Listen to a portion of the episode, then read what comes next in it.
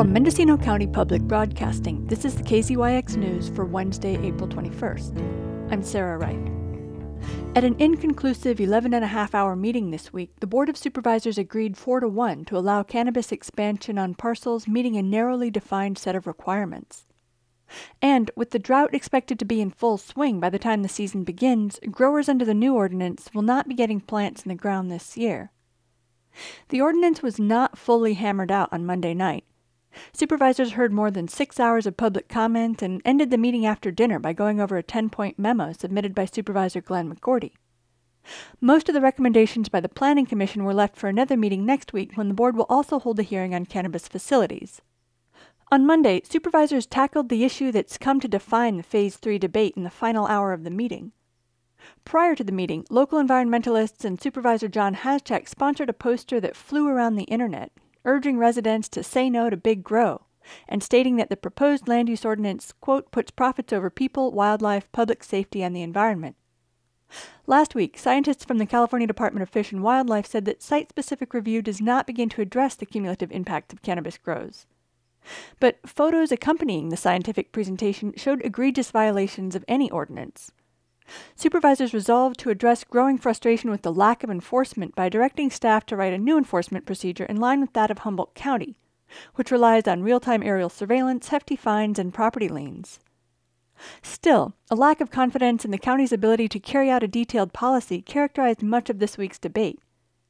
Callers invoked the failure of Measure AF, the so called Heritage Initiative of 2016, and some floated the possibility of another initiative to overturn the supervisor's decision if it was unpopular. And employees of at least one legal cannabis company called in during working hours to urge the board to allow the 10% expansion, praising their employer for treating them fairly and paying them well. Supervisor Dan Gjerde addressed the possibility of an initiative. Honestly, I think um, if we do not clearly limit in some substantial way the amount of rangeland in a real clear language that could even be considered, I think it would not be that difficult for people to collect the signatures to get this on the ballot. And that creates a lot of uncertainty. I'd rather have some certainty here. And even though I totally agree, I think the a number of rangeland parcels that would be under consideration are, are pretty limited. That doesn't stop people from using heated political rhetoric to exaggerate the situation and the, and to, to mischaracterize the ordinance. McGorty offered a solution. Okay, so cultivation of cannabis on rangeland is only allowed in places that have been previously cleared, tilled, and have a history of crop production with a developed irrigation system.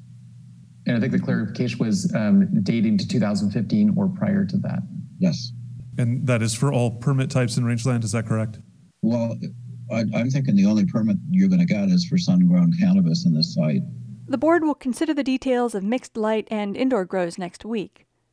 Under the new ordinance, which has not yet been passed, each new grow will be subject to site specific review before it's allowed to proceed. That includes a study of how it will affect the cumulative impacts of growing cannabis. But Haschak said that the county has not carried out its existing elaborate cannabis policy. You know, we do have a lot of people who've been trying very hard to get through this system it, through phase one, and no fault of their own. You know, there have been a lot of, you know, blame being placed on the county.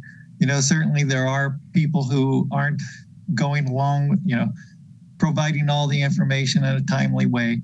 But at the same time, the county needs to take responsibility for a lot of this too. You know, we just heard earlier when um, Supervisor McGorty was asking Juliak or Krog, you know, when the portal was going to be up. You know, we we said we wanted it two months ago, and we still haven't seen it. But the answer is it will be up soon. And I think that a lot of these cultivators have heard that answer soon for four years. And that, you know, that's the kind of the MO of the county at this point.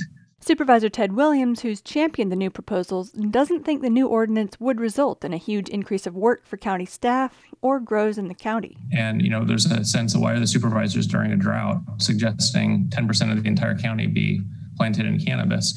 And that, that's really not the proposal that's in front of us today. Um, you know, the proposal is to accept applications and evaluate projects case by case. There's a lot of projects, there's a lot of rangeland where I would think it's inappropriate to cultivate at all. There may be some rangeland parcels for various reasons that you know there are essentially appropriate agricultural land that have been zoned as rangeland over the years. And bringing those projects forward and asking our planning commission, is it appropriate? Is there enough water? Would that water affect other neighbors? Is there a way to do it that meets the neighborhood concerns, but you know still creates uh, economic uh, opportunity? Um, I, I, think it's worthwhile to hear those proposals. Not that they'll all be uh, accepted.